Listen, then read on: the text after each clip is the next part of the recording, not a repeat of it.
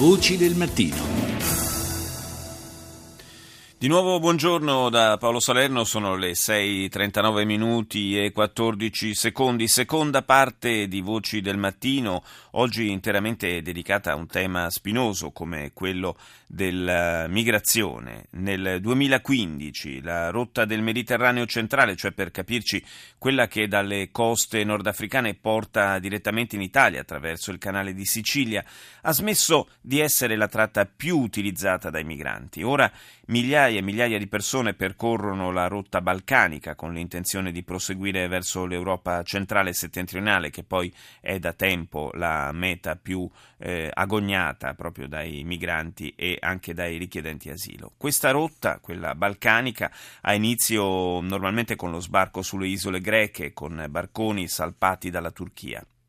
Lo strumento che viene usato dai mercanti di uomini per organizzare questo enorme flusso di migranti è eh, naturalmente al passo con i tempi, cioè è internet. E per migliorare e condividere le conoscenze sul ruolo del web nel traffico di esseri umani esiste un progetto europeo che si chiama Surf and Sound.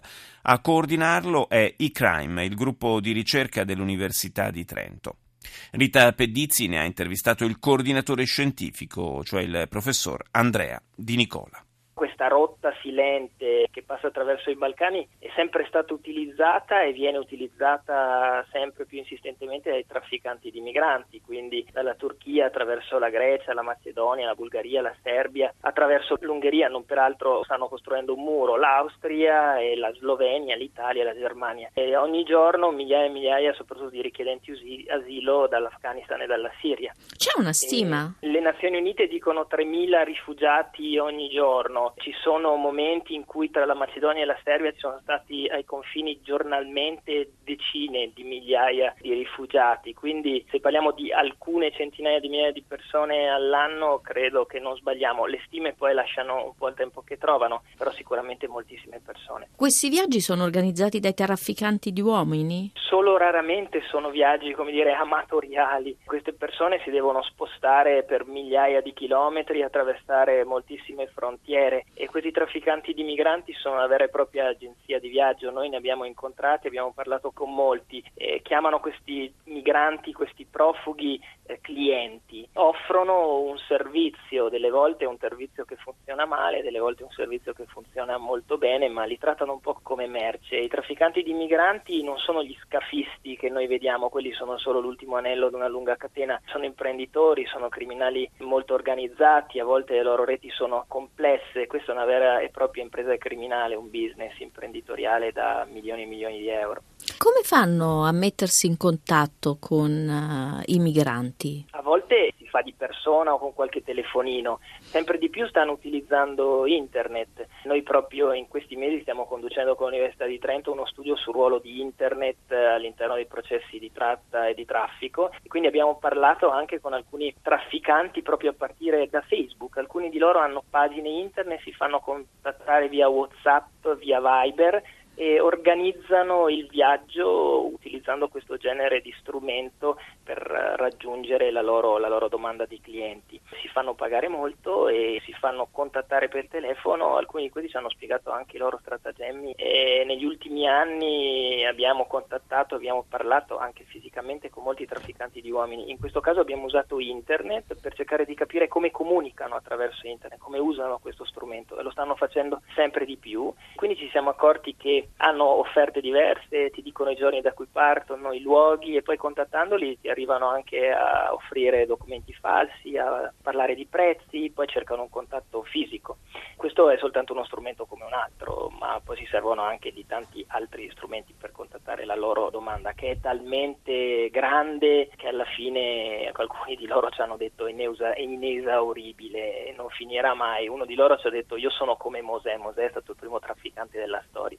Addirittura. L'impressione, parlando con queste persone, è che loro un po' irridano l'Unione Europea e conoscano, almeno quelli più capaci, quelli più intelligenti, e ce ne sono, conoscano bene le nostre normative, il modo in cui noi eh, lavoriamo, le vulnerabilità del nostro sistema. L'impressione è che l'Unione Europea è molto vulnerabile perché è bloccata e loro vivono di questa lentezza e di queste politiche migratorie che non funzionano, ne fanno un business e ne fanno un business organizzato. Cosa si potrebbe fare? Il Premier Renzi ha detto che è da rafforzare la cyber security. Beh, eh, con questo progetto che si chiama Surf and Sound stiamo andando proprio in questa direzione. Noi studiamo post eh, dei trafficanti proprio per cercare poi di sviluppare degli strumenti per identificarli in modo automatico e poi dare là ad investigazioni che devono essere sempre più sofisticate e organizzate.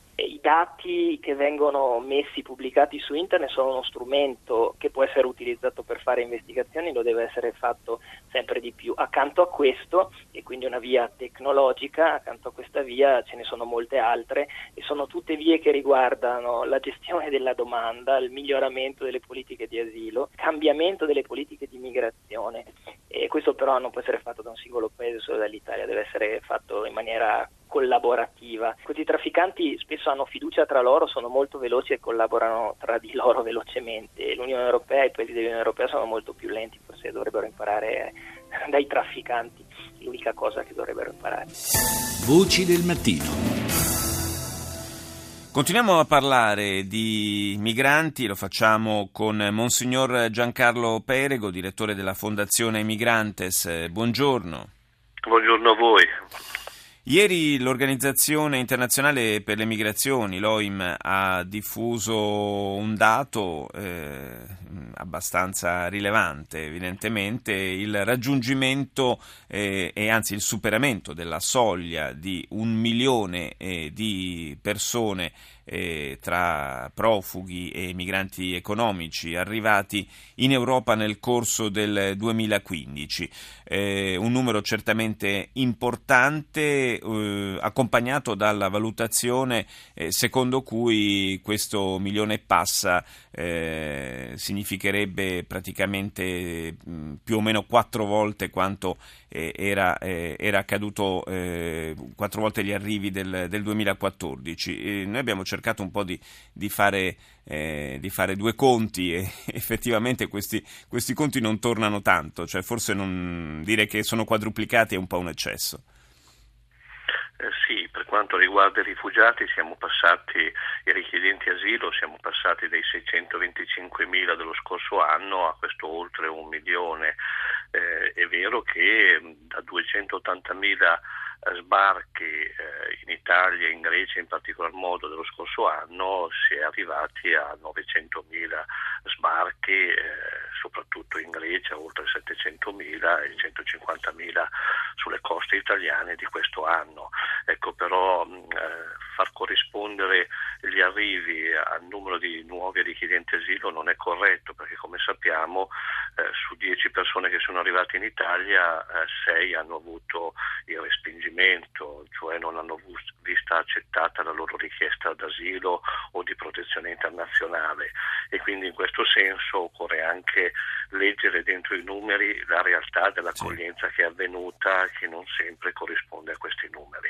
Infatti, infatti è, è, proprio, è proprio questa la, il dato da sottolineare, direi che è proprio questo, così come eh, va sottolineato eh, il fatto, e lo ha fatto anche il, il Presidente del Consiglio Renzi ieri in Libano, che tutto sommato eh, le cifre eh, ci, ci, raccontano poi una realtà che non è quella di una eh, invasione come qualcuno descrive, perché parliamo in ogni caso di 144.000 eh, migranti in Italia nel corso del 2015, quando un paese molto più piccolo del nostro, come il Libano, ospita oltre un milione di profughi. Quindi insomma forse bisogna anche riportare le cose nella loro giusta dimensione certamente un milione di persone in più eh, che arrivano in un'Europa di 500 milioni di persone eh, non è certamente da considerarsi un'invasione rispetto, come diceva, a un Libano di 4 milioni di persone che sta accogliendo un milione e mezzo di rifugiati. Eh, occorre anche dire che per quanto riguarda l'Italia, 60 milioni di persone attualmente si sta accogliendo eh, nelle diverse strutture straordinarie, nei progetti SPRAR, circa 100.000 persone. E quindi in un paese che è abituato ad accogliere e ospitare 35 milioni di turisti, eh, non credo che sia un aspetto drammatico eh, ospitare 100.000 persone, in questo senso allora forse l'allarme che tante volte qualcuno alza non è semplicemente che eh, un allarme falso rispetto alle capacità dell'Italia, dimostrata anche in altre occasioni, penso all'accoglienza che avvenne di oltre 100.000 persone soltanto in Puglia e nelle regioni del sud di rifugiati dopo la seconda guerra mondiale in tempo di povertà. Sì, o anche in tempi più recenti, all'inizio degli anni 90 con eh, le guerre nei Balcani, insomma ci fu un flusso migratorio importante verso l'Italia e verso l'Europa. Oggi questo, e forse è questo che è cambiato, la percezione è cambiata perché eh, questo tipo di, di migrazione eh, suscita inquietudine perché la si accosta al fenomeno che nel frattempo si è sviluppato del radicalismo islamico.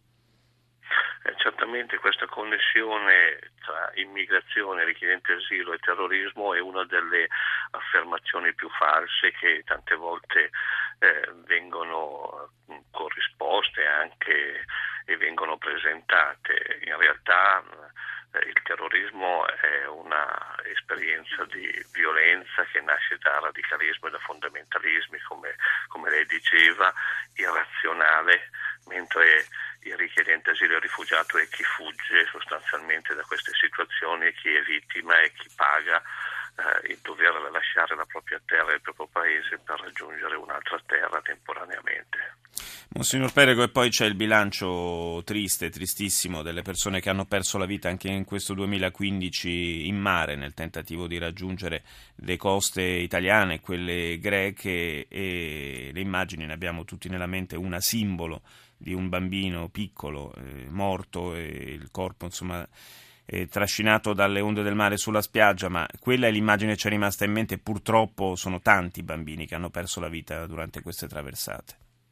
Eh, sono tanti e come abbiamo visto anche ieri continuano ad aumentare Infatti. con altri due morti e quindi siamo ormai arrivati a oltre 730 bambini che sono morti eh, tante volte insieme ai propri genitori o senza i propri genitori eh, attraversando il Mediterraneo il Mare Egeo eh, ed è una delle immagini certamente più gravi che interpella l'Europa, un'Europa che eh, di fatto non ha ha rafforzato il presidio del Mediterraneo con l'obiettivo di salvare le persone, ma semplicemente di, ehm, di salvare le proprie frontiere, presidiare le proprie frontiere e al tempo stesso una grossa critica a chi non ha ancora voluto iniziare un percorso di canali umanitari che parta proprio dal tutelare donne incinte, bambini, madri Insomma, le persone, le persone più deboli. Grazie a Monsignor Giancarlo Perigo, direttore della Fondazione Migrantes.